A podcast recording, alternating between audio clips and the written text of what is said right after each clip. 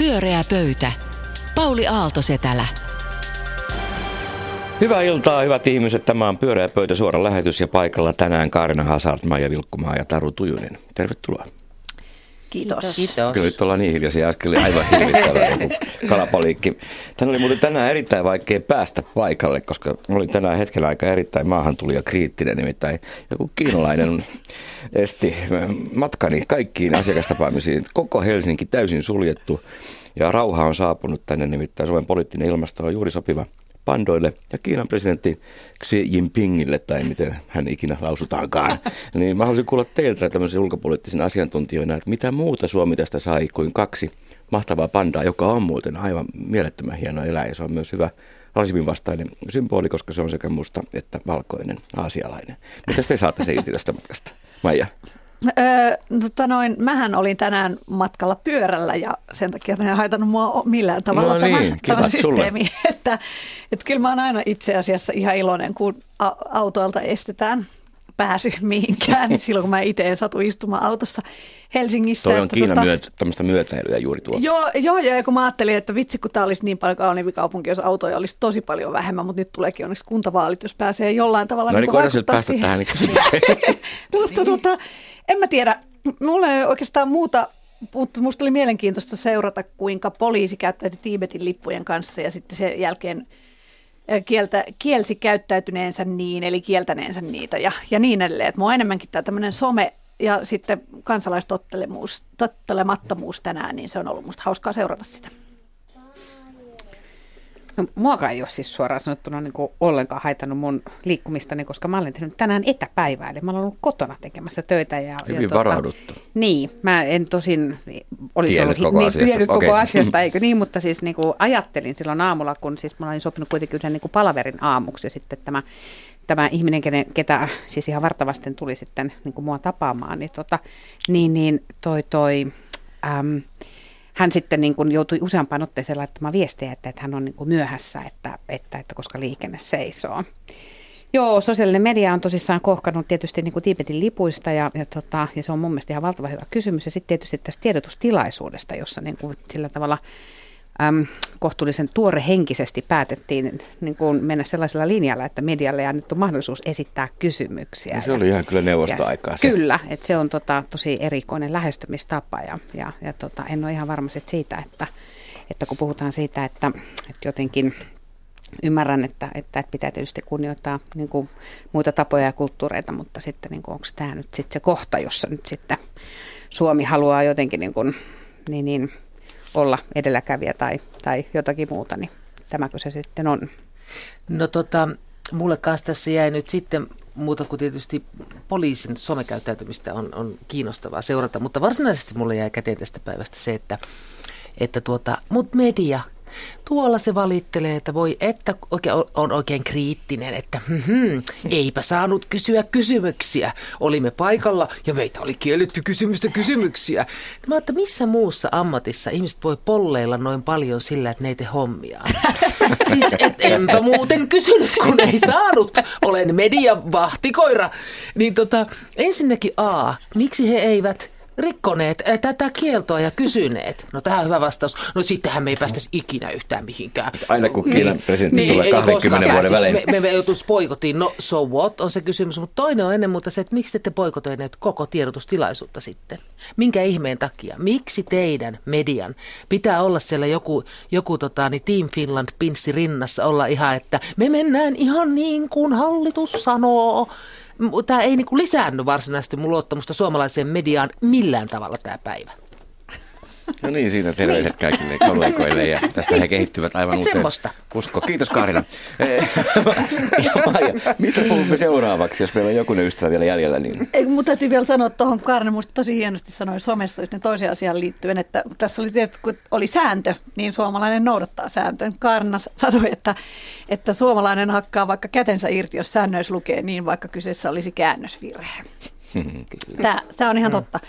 Mutta siis mun aihe on nyt vaalit. Kuntavaalit lähestyy ja äsken Hyvä. kerroin, että miten fillarikommunismia edistääkseen kannattaa äänestää. Mutta tota, samaan aikaan mä en ole suinkaan niin kuin näin niin kuin vahvasti tätä mieltä pelkästään. Mä oon jotenkin montaa mieltä yhtä aikaa. Tästä mä halusin, tämmöinen pieni kriisi, mä halusin ottaa tämän tässä esiin. Minäkin olen somessa kehottanut ihmisiä äänestämään ja kaikki muutkin tekevät sitä. Sanotaan, että pitää äänestää, se on ainoa tapa vaikuttaa, että äänestämisellä vaikutetaan tosi paljon maailmanjärjestyksiä. Äänestämällä on tullut Trumpia, on tullut Brexit ja on tullut jytkyt ja kaikki noin tollasta. Ja mullekin tätä on siis sanottu koko sen ajan, kun mä oon äänestänyt ja mä oon äänestänyt ihan hulluna ja silti on tullut jytky ja on tullut Trump ja Brexit. Ja musta tuntuu, että mun äänellä ei ole paljon ollut nyt merkitystä. Ei ainakaan tässä, joka valtiossa. Tässä, ei, ei niin, te edes Suomessa. niin, Huonompaa vaan on menty. Maja, että sun ääni ei kaiju välttämättä Suomen ulkopuolelle, nyt, sit, sit mä oon tietenkin, aha, siitä mä oon katkera. Mutta toinen on sitten tämä, että viime aikoina on puhuttu tosi paljon propagandasta, joka koko ajan niin kuin, tavallaan niin kuin lisääntyy maailmassa, koska meillä on some ihan eri vauhdilla, koska aikaisemmin meillä on tosi paljon tietoa ihmisistä, meillä tullaan ky- kyky, tai monilla joillain halutessaan on kyky vaikuttaa ihmisten äänestyskäyttäytymiseen ja ajatteluun, syöttää väärää tietoa, valetietoa ja niin edelleen.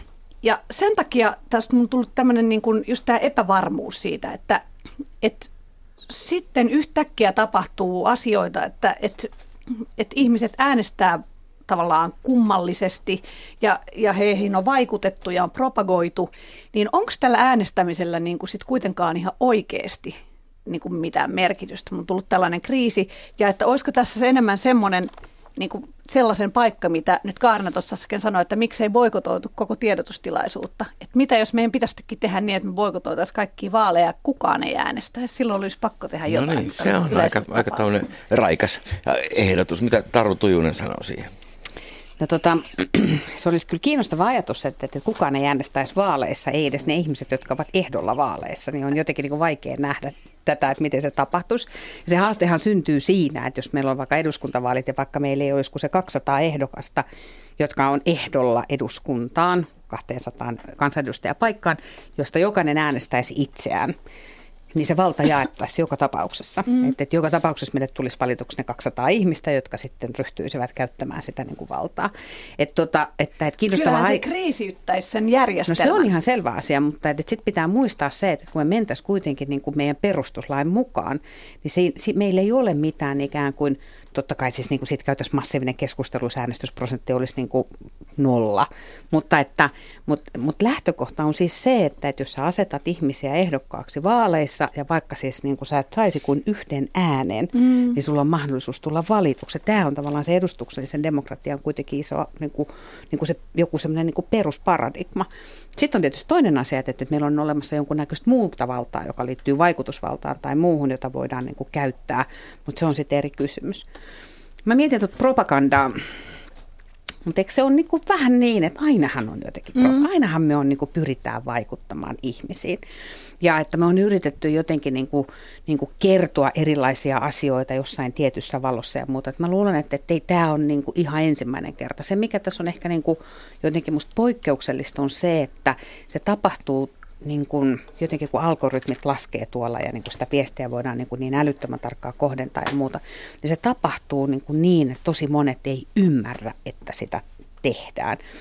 Tai että siis sen, niin kuin, se on mahdollista saada koskemaan niin isoja kansanjoukkoja kerralla, mitä ei ollut aikaisemmin ollut mahdollista. Niin sen takia siitä tulee ehkä semmoinen, että se on niin ilmiönä toisella tapaa pelottava kuin sit se, että, että, että joku teettekö niin säällittävä vaalimainos ilmestyy postilaatikkoon, joka sekin on itse asiassa ihan samalla tavalla pro, mm, niin kuin sitaateissa propagandaa. Se tulee vaan omalle Facebook-sivulle. Kyllä. Ja tota, mä oon ihan samaa mieltä siitä, että tota, aina on ollut propagandaa, että sitten jos ajattelet jotakin ihan tuollaisia pikkiriikkisiä teittömiä kyliä, joissa on sitten käyty ilmoittamassa, että tämä kylä sitten äänestää tällä tavalla, että tuo naapurin kylän mies jonnekin pääsee ja sitten kaikki tottelevat, niin eikö siinä voi ajatella, että, että vaikka tota, nimenomaan kommunikaatiovalinneiden vähyyden tähden, niin se on ollut ihan valtavaa pakkovaltaa. Mm. Ja tätä on varmasti tapahtunut niin kuin ympärinsä, että, että tavallaan, että kuka vaikuttaa, miten vaikuttaa, me kaikki vaikutamme toinen toisiimme, on keinoja, joita me emme tiedä, mutta se on yksi, on tietenkin yksi, yksi tota vastaus aina, ja se on selvän otto. Lue, ota selvää. Mene tiedon lähteille. Ota selvää, mitä mieltä sinä olet. Ota selvää, mikä on mahdollista ja mikä voi olla totta ja mikä ei. Siis musta on, se on selvää ja siis kaikissa tutkimuksissakin mainitaan, että missä tahansa on yhteiskunta, niin siellä on myös propagandaa. Tavallaan yhteiskunta ei ole ilman propagandaa, propagandaa taas on erityyppisiä.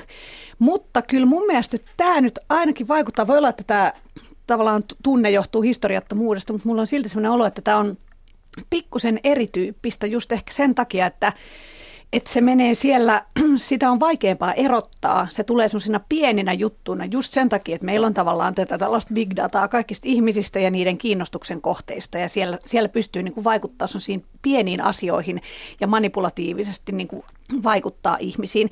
Ja kyllähän tuossa nimenomaan se, että myöskin se, se, mä luulen, että moni semmoinen ihminen, joka voisi ajatella, että tietysti mielessä ovat propagandan uhreja, niin nimenomaan mielestään ovat tosi paljon ottaneet selvää. Lukeneet pitkiä artikkeleja, katsoneet pitkiä pitkiä luentoja. Mutta jossa ehkä niin vaan sitä omaa jos tukevaa materiaalia. Että se mikä on ainakin muuttunut, että nyt vaikutetaan myös muiden valtioiden vaaleihin. Niin kuin Venäjä on myöntänyt mm. vaikuttavansa ja maksoi Marine Le Penille – kahdeksan miljoonaa sen jälkeen, kun hän totesi, että tämä, tämä meni ihan ok, tämä Krimin kansanäänestys. Että sellaista ei ole ollut aiemmin ja se ei ollut mm. mahdollista, kun ei ollut digitaalista mediaa. Aivan. Ja sitten kyllähän toisen vaikuttaa kaikkeen. Sitten se on nimenomaan Isiksen värjäykset, värväykset ja kaikki muutkin tuollaiset asiat. Joka saa rahaa joka klikistä Googlelta. Niin, mutta musta liittyy niin kuin ylipäätään mm-hmm. siihen, että, että maailma on muuttunut ihan aidosti, se on muuttunut lokaalista globaaliksi. Mm-hmm. Ja niin kuin, et, et, se ei ole vain niin kuin tieto tai se ei ole vain niin kuin hassut kissavideot, jotka liittyy, liikkuu niin kuin rajan puolelta toiselle, vaan niin kuin kaikki liikkuu mm. niin kuin näiden kansallisvaltioiden rajojen yli me ihan mennen tullen. Ja jotenkin sen syvällinen ymmärtäminen, että mitä kaikkea se ihan aidosti tarkoittaa se, että meillä ei ole tuossa muureja, eikä ole järkevää, että sellaisia ruvetaan rakentamaankaan tämän valtion ympärille. Että me ollaan osa globaalia maailmaa. Se on niin mielenkiintoinen tuo, tuo tota, niin kehityskulku, että toivoo Kyllä. vaan, että saa, saa nähdä ja elää, mitä kaikkea se tuo tullessaan. Mutta se, että tämä jollakin tavalla lannistaa sinua äänestämästä, niin sitä mä en sinänsä ymmärrä. Koska... Mutta mut jos sä oot jäänyt tämmöiseen niin kuin, niin kuin fillarikommunistiloukkuun nyt propagandan syystä, niin sä voit niin. kyllä tietysti korjata sen. Ostamalla auton, hankkimalla ajokortti. Ja tarkentamalla siis, tuota näkemystä. Mutta siis totta kai se äänestää. Pyöreä pöytä. Pyöreä pöytä lähetys ja juuri eheytimme Maija Vilkkomaan vaaleja kohti. Ja sitten Taru, mistä puhumme seuraavaksi? Mä aina uhkailen Niin, se on totta. Aina kuitenkin äänestät. Hyvä, hyvä. Äänestä, äänestä. Ja Taru äänestää varmuudella. Mä tiedestä, tietenkin äänestä. Itse asiassa on käynyt äänestämässä jo ennakkoon. Minä ja kaikki muut keski-ikäiset, niin on käyty äänestämässä jo ennakkoon. Joo, mutta mä ajattelin puhua, itse asiassa sopii hyvin tähän Maijankin aiheeseen niin semmoisesta, että, tota, että, että mikä mua on mietityttänyt ja joka on ollut niin kuin esillä myöskin kuntavaalien osalta. Ja, ja, tota, ja, ja, ja eilenkin asiaa pohdiskelin, kun katselin puolueiden puheenjohtajan valitenttia, missä käännettiin, väännettiin kovasti kättä koulutusleikkauksista. Tänään oli minusta ihan mielenkiintoinen artikkeli niin kuin Sitran sivuilla julkaistiin, jossa, joka oli otsikoitu teemalla Tarvitaanko tulevaisuudessa koulua? Ja se on minusta tosi hyvä kysymys, että jos me mietitään, että koulu semmoisena asiana, kun me se perinteisesti ollaan tunnettu, on ollut ehkä se rakennus jossakin siellä omalla kylällä ja sitten siellä on ollut se kansankynttilä tai se opettaja, ja tota, joka on sitten lapsille ylhäältä alaspäin sitten niin kuin jakanut tietoa, että lapset tulevaisuudessa elämässään pärjää. Ja, ja, ja karrikoin toki, koska tiedän, että, että paljon on tehty, paljon on nytkin tehty niin kuin modernisaatiota kouluihin. Mutta että tämä sama globalisaatio ja teknologian kehittyminen, missä tässä nyt jo aikaisemminkin niin kuin puhuttiin, niin, niin tota, tarkoittaa kai maailmanlaajuisesti myös sitä, että, että, että äm, paitsi että, että koulutus ja opetus demokratisoituu, niin myös kaikki tieto on meidän saatavilla. Ja sitten se kysymys niin kuin kuuluu, että, että tota, jos näin on, niin tarvitaanko me kouluja tulevaisuudessa? Ja jos me tarvitaan, niin minkälaisia niiden itse asiassa pitäisi olla? Hmm. No niin, enää äänestetä kukaan ja sitten koulukin Tota, mutta niin, ensinnäkin sehän toi, että on, on, on jonkunlainen ajatus siitä, että on joku yksi koulu ja siellä ylhäältä alas. Mä en usko, että se on pitkään aikaa enää ollut totta. Mä uskon, että suomalainen koulu on modernimpi. Päinvastoin mä tota, ihmettelin sitä, että me saadaan tällaisia kaikkia hullutuksia, niin kuin esimerkiksi se, että jos kaikilla vaan on iPadit, jos kaikilla vaan on tabletit, niin sitten yhtäkkiä tapahtuu jotakin hyppäystä. Niin tätä, mitä nyt on kritisoitu paljon, niin se on mielestäni mielenkiintoisempi kysymys, että minkä takia me ollaan niin hädissämme sen suhteen, että me ei uskota siihen opetukseen, mitä siellä jo tapahtuu. Mutta tarvitaanko koulua? No, internetistä voi saada aivan kaiken maailman tiedon, ja nippelitiedonhan sieltä saakin. Kuinka monta jäsenvaltiota, mitkä on lipun värit, kuinka monta grammaa, jota joku painaa ja niin edelleen. Ja se on hyvä sellaiseen. Mutta kykyä ja ymmärrystä, niin sitähän ei tavallaan saa tuolta Wikipediasta tai mistään tuolta internetistä. Että kun sanotaan, että oppiminen tapahtuu dialogin kautta, tämä on kai yleismaailmallisesti tunnustettu totuus sitten Sokrateen, eli kanssakäymisessä dialogin Kenen kautta. kanssakäymisessä? Ju, joka tapauksessa toisen ihmisen kanssa. Sitähän on tehty siis opettajan kanssa, toisen oppilaan kanssa, että ihminen oppii dialogissa. Mutta ehkä dialogia voi käydä myös digitaalisesti. Totta kai voi käydä, mutta on myös siitä käsittääkseni tuloksia, että, että ihan fyysinen lihassa läsnä oleminen on semmoinen keskeinen tapa, että ihminen ei opi pelkästään lukemalla merkkiä ja tulkitsemalla niitä, vaan siinä kaikessa kanssakäymisessä. Mä ehdotan jotakin, mä katson susta, innostut saa vai lannistut saa vai oot sä vastaan ja puolesta. Ja se tuottaa sellaisen dialogisen tilanteen. Et siinä mielessä mä uskon, että koulu yhdessä oppiminen, yhdessä oleminen, niin se on niin kuin kaikkein tehokkain ja dynaamisin tapa niin kuin oppia tota... se, mikä on opit, opittava. Musta me ollaan nähty niin mielenkiintoisia esimerkkejä ehkä nimenomaan just Yhdysvalloista siitä, että, että kun aikaisemmin sielläkin opiskelijat hakeutui huippuyliopistoihin niin kuin sillä perusteella, tietenkin vielä varmaan tänä päivänäkin osittain, että, että missä sulla on ollut niin kuin huippuopettajat ja huippuprofessorit, jotta sä pääset sitten luennolle ja sä opit näitä niin kuin vuorovaikutuksen kautta näitä tärkeitä asioita, mutta että yhä enenevässä määrin niin kuin huippuopiskelijat itse asiassa menee sinne, missä on toisia huippuopiskelijoita, mm-hmm. koska se vuorovaikutus ei ole niin kuin enää sitä opettaja-oppilasvuorovaikutusta, vaan se on itse asiassa vuorovaikutusta nimenomaan siis niin kuin muiden opiskelijoiden kanssa. Se on sitä niin kuin vertaisyhteiskunnassa olemista jollain sellaisella tavalla, joka itse asiassa siinä instituution muodossa, joka meillä tällä hetkellä on, niin, niin sitä kovasti kyseenalaistetaan. Ja mä tiedän kyllä, että, että suomalainen peruskoulu on itse asiassa parempi kuin se, se joku, ehkä se semmoinen niin kansakouluideologia, jonka perusteella väännetään kun, kuntapolitiikassakin tänäkin päivänä monissa kunnissa siitä, että, että miten sitä paikallista koulua kehitetään ja muuta. Mutta että mä luulen, että, että koulu sen sanan merkityksessä, kun me olemme sen tunteneet tai missä me olemme sen käyneet, niin mä luulen, että se tulee olemaan paljon muuta tulevaisuudessa kyllä. Joo, mä luulen siis, tai siis vaan samaa mieltä tuosta, mitä Karna sanoi, että molemmatkin sanoitte, että nimenomaan toi yhdessä ja vuorovaikutus, kouluhan opettaa siis oppimaan.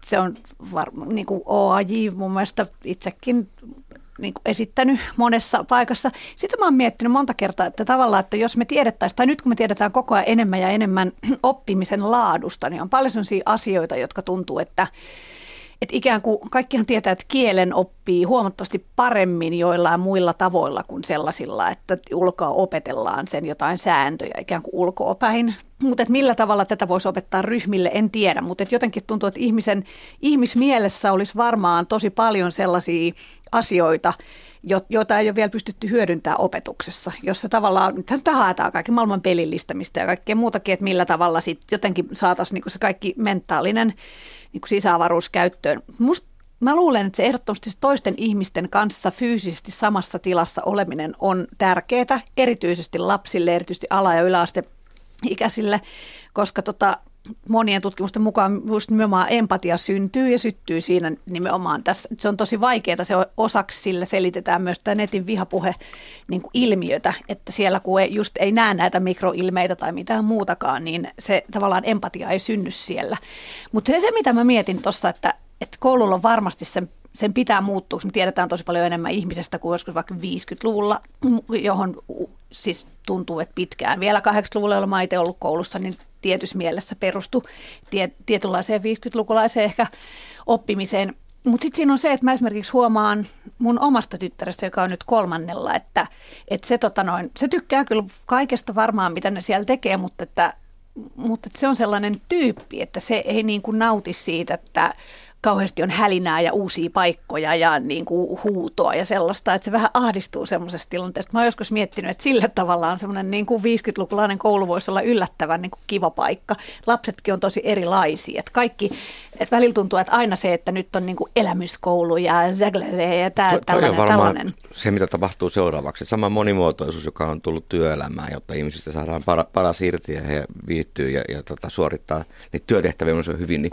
pätee myös kouluihin. Että tulee hyvin monenlaisia erilaisia. Ei ole yhtä kuvaa, jota Ja kohti on siellä, jo, esimerkiksi tämä erilaiset oppijat, että jotkut oppii parhaiten ja pystyy tekemään tehtäviä parhaiten, kun ne saa kuunnella musiikkia tai naputtaa näin. jotakin tai syödä purkkaa tai muuta, niin käsittääkseni nimenomaan näin nykyään, ja muuta, just näin. Niin, niin näin nykyään nimenomaan saa tehdä. Ja musta oli kauhean kiinnostavaa se, että lukiolaisilta kun kysyttiin, että ne vastaa säännönmukaisesti näin, että kysytään, että verkkomatsku vai kirja, ne valitsee kirjan, ne haluaa kirjan. Tämä on musta hirveän kiinnostava, että kun kaikki nykyään on lukiossa esimerkiksi verkossa ja verkkokursseina, niin se ei tunnu kauhean miellyttävältä. Että Mol- joku siinä on sitten kuitenkin, että esimerkiksi niin kuin kuollutta kirjaa, mistä ei voi klikata edemmäs, mm. on miellyttävämpi niin kuin opiskella. En tiedä mikä se on, aika varmaan kertoo meille. Mä olin eilen Lappeenrannan teknisessä korkeakoulussa, niin kyllä todella monimuotoista ja mielenkiintoista ja, ja digitaalista ja silti vuorovaikutteista niin kuin ihan livenä Mhm, joo. on, on korkeakouluopiskelu nyt. Okay. Joo, ja sitten to, ja mä oon kanssa omia lapsiani katsonut, niin ne käyttää koko ajan kännyköitä. Ne koko ajan etsii sitä kautta mm. tietoa ja koko ajan yrittää asettaa sen niin kuin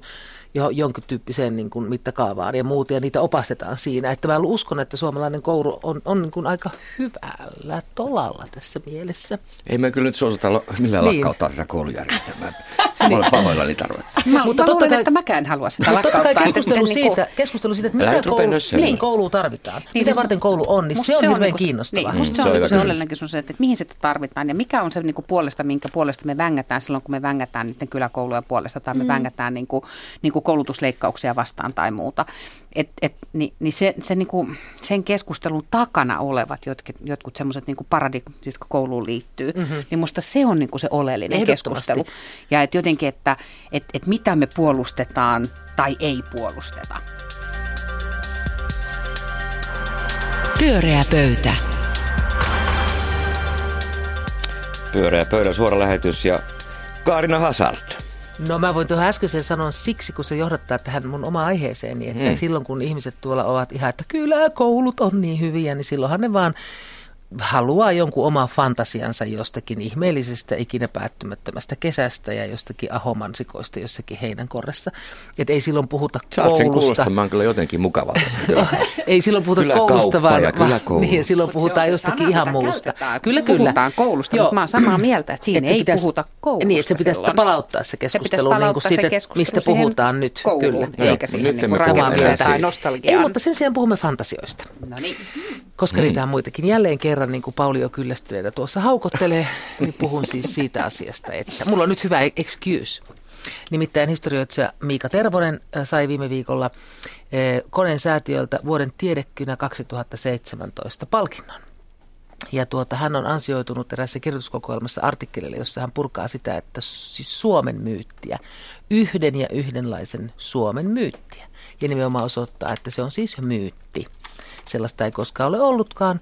150 vuotta sitten Helsingissä vain kolmannes asukkaista puhui suomea. Lähdetään ihan siitä. Tai ole etnisesti, kulttuurisesti eikä kielellisesti ikinä ollut yksi paikka. Me tiedämme, kuinka vaikea edelleen raumalaisen ja kajaanilaisen on ymmärtää toisiaan. Mä Saati, saati, mitä se oli 150 vuotta sitten. Ne eivät siis ihan oikeasti ymmärtäneet toisiaan, siis toistensa sanoja ja niin edelleen.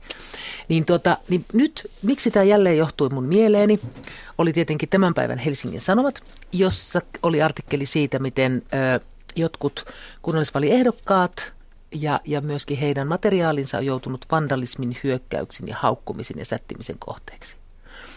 Niin onko nyt kysymys teidän mielessä se, että se on vaan tämä yleinen paskan jauhanta, josta on tullut sillä tavalla salonkikelpoista, että sitä ei enää tehdä edes hihaan tai nettiin, vaan ihan ihmisten silmille tuolla kadulla. Että se on vaan, tässäkin tulee ilmi. Vai ootteko te sitä mieltä, että tässä on jonkunlainen, tai juuri tämmöinen taistelu siitä fantastiasta, että Suomi olisi yksi? Siis sehän, sehän ruotsinkieliset fenomaanit tuotti sen, ja sitten taas sortovuodet niin kiihdytti tätä fantasiaa siitä, että keksitään tämmöinen, että olisi tämä yhteinen, että me saataisiin sitten jotenkin loppujen lopuksi Eikö tämä juhlavuoden teemakin on yhdessä? Täällä nyt sotkettu. Yhdessä, yhdessä, yhdessä, Niin, joo. niin. niin, tota, niin, niin, äh, niin, niin, onko Yhdessä kysymys siitä, että, että tämä fantasia, joka ei siis koskaan ole ollut todellisuutta, ei ikinä, niin, tota, niin nyt yhtäkkiä on taas käyttökelpoinen jotakin varten. Ja No minkä niin. takia mua raivostaa se, että niin monet ripustautuu tähän niin kuin se olisi joskus jossakin fallinnut olotila. Niin mistä tässä kaikessa on kysymys? Kertokaa mulle. Niin, ka- kansallinen identiteetti, mihin sitä tarvitaan. Siis mä oon itse tota, lapsena ollut jotenkin sydänväräjäen laulanut siniristilippummea ja ollut silleen, että sininen on taivas, siniset on sillä. Se oli niin kuin mulle miellyttävä ehkä yhdeksänvuotiaana vähän, aikaa se ajatus. Tällä hetkellä mua taas mun sydäntä rauhoittaa ihan hirveästi se tieto, että Suomi nimenomaan ei ole ollut koskaan mikä yksi, vaan että nimenomaan että tämä on ollut kansainvälinen. Senhän huomaa menee vaikka Lappiin. Se ei, se ei vaikuta semmoiselta sisäänpäin käytyneeltä yksinäiseltä paikalta, vaan nimenomaan siitä, siitä että siellä on usein ja paljon kaikki käyneet. Et, mutta tämä on siis, niin kuin sanoit, eri syistä ollut taas niin kuin erilaisten propagandistien niin kuin ikään kuin niille hyvä hyvä ajatus, joka piti saada läpi ja joka on saatu läpi. Ja mä oon itse miettinyt, että minkä takia tämä sitten edelleen nyt näkyy tässä ja minkä tämä tällainen maailmanlaajuinen propaganda nimenomaan tällä hetkellä koko ajan tuottaa tätä kansallisvaltiojuttua. Tai siis, että siihen on varmasti monia syitä, ihan järkeviäkin ja, ja selkeitä, mutta kun sehän voisi olla voisi olla toinenkin, täsmälleen toinenkin tapa nähdä se, kuten esimerkiksi se, että Suomessa, meidän ihanassa sininen ja valkoinen Suomessa on liian vähän ihmisiä. Ja mä oon, puhun, mä oon taas puhunut tästä, tästä täällä aina. Nyt olette ihan teidän lempialueella. Kyllä. Ja tänne kun tänne kerran olisi tulossa ihmisiä, jotka tulisi, me voitaisiin ottaa ne tänne, me voitaisiin rakentaa paljon isompaa, me voitaisiin saada paljon lisää äidinkielen täällä suomea puhuvia ihmisiä, se voisi olla niin kuin tosi hyvä asia. Tämä voisi olla suuri mahdollisuus. Mutta sen sijaan tämä propagandakoneisto, jota jostain johdetaan... Mutta tiedättekö mitä? Ei se ole suomalainen ilmiö. Ei, Esimerkiksi ei Nikolas Sarkozyn niin kuin keskeinen teema oli just toi sun sanoma kansallinen identiteetti. Mm-hmm. Se oli se päävaaliteema. Mutta mä ja väitän, että Suomelle siitä... Penillä. Kyllä, mutta Suomelle väitän olisi siitä enemmän hyötyä niistä lisäihmisistä kuin melkein se, se mille tahansa ja. muulle valtiolle Euroopassa esimerkiksi. Mä luulen, että tämmöiset kansalliset, kansalliset narratiivit on niin kuin aina säännöllisesti muotia muotia, eikö niin? Että, että ne, ne niin kuin tulee ja menee, välillä ne on enemmän muotia ja sitten ne on välillä vähän vähemmän muotia ja nyt ne on tosi muotia. Ja elitin haukkuminen on aina muotia. Ja eli, no se on mm-hmm. aina muotia, se toimii, aina. Niin? se toimii aina. Tota, Harvardissa on siis semmoinen henkilö, jos nyt ihan väärin muista, kun Dani Rodriguez joku on, tota, on itse asiassa kehittänyt semmoisen tosi kiinnostavan niin kuin, äm, ajatuksen, jonka mukaan tota, tota, tota, äm, me eletään tällä hetkellä sellaisia aikoja, jonka mukaan on ikään kuin tämmöinen trilemma, että, että, että, että on tämmöinen vahva ajatus niin kuin vahvasta kansallisvaltiosta, yhdistettynä niin kuin tavallaan äm, isoon kansainväliseen yhteistyöhön, taloudelliseen integraatioon ja demokratiaan. Ja hän väittää niin, että tästä, kolmi, tästä kolmiosta voi kerrallaan saada aina kaksi. Että sä voit saada niin kuin, tiedätkö, demokratian ja sen niin kuin, tavallaan kansallisvaltiojutun, mutta silloin sä et niin kuin, saa sitä kansainvälistä yhteistyöjuttua. Niin tai että sä voit saada niin kuin, vielä sen, että, että sulla on tämmöinen kansainvälinen yhteistyöjuttu ja sitten se voi olla tämmöinen niin kuin, niin kuin kansallisvaltiohomma, mutta sitten se ei ole enää, silloin niin kuin, se demokratia-elementti silloin rupeaa ohenemaan siinä isosti ja muuta. Ja sitä kun nopeasti pysähtyy ajattelemaan, itse asiassa se tuntuu aika niin kuin relevantilta kyllä huomiolta. Ja jos me katsotaan tätä meidän aikaa, että miten sitten niin kuin jotenkin niin kuin tällä hetkellä tästä niin kuin kansallisvaltioajattelusta ja nationalismista ammennetaan tosi paljon, niin siinähän hyökätään nimenomaan sitten esimerkiksi kansainvälisiä instituutioita kohtaan tosi helposti. Mä luulen, että tämä aika myöskin, nyt mä huomaan, että, että mä oon sanonut tämän ehkä jokaisen näiden keskusteluiden kohdalla, mutta mä luulen, että tämä aika on myös semmoinen, että kun, se niin kuin, kun eteenpäin katsominen on supervaikeeta, niin, niin me niin kuin koetaan, että me tarvitaan enemmän semmoisia niin ankkureita. Ja mä tiedän Kaarina, että, että, että, niin kuin, että, että, miksi ankkuroitua johonkin sellaisen, mikä ei oikeasti totta, mutta mä luulen ne silti. Että se on se, joka ruokkii sitä ajatusta siitä semmoisesta niin nationalismista tai semmoisesta niin kansallisvaltioajattelusta. Ja sen takia se on itse asiassa niin kuin universaali. Sen takia se toimii Suomessa, se toimii Ranskassa, Ranskassa se toimii Belgiassa, Yhdysvaltoissa. Puolassa.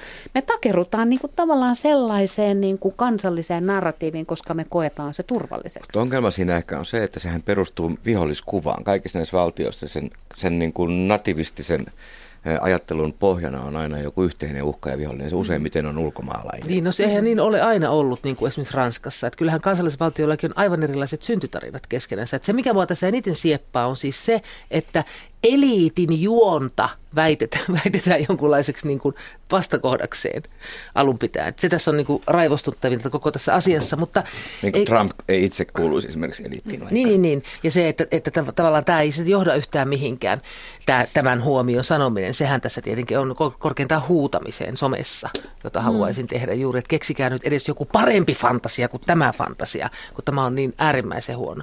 Mutta tota, e, niin no, No niin.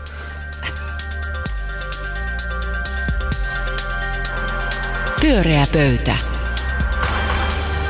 Pyöreä pöytä, suora lähetys. Jokahan se Kiinan presidentti on poistunut, täältä pääsee kotiin. Kiitoksia Kaarina Hasat, Maija Vilkkumaa ja Taru Tuinen. Hyvä keskustelu, vilkas keskustelu sekä ennen että jälkeen. Vähän jäi Kaarinalle kesken, sinut jatkaa edes kesken. Minun nimeni on Pauli Aaltos, täällä olipas mukavaa jutella ja kuunnella teitä. Hei hei.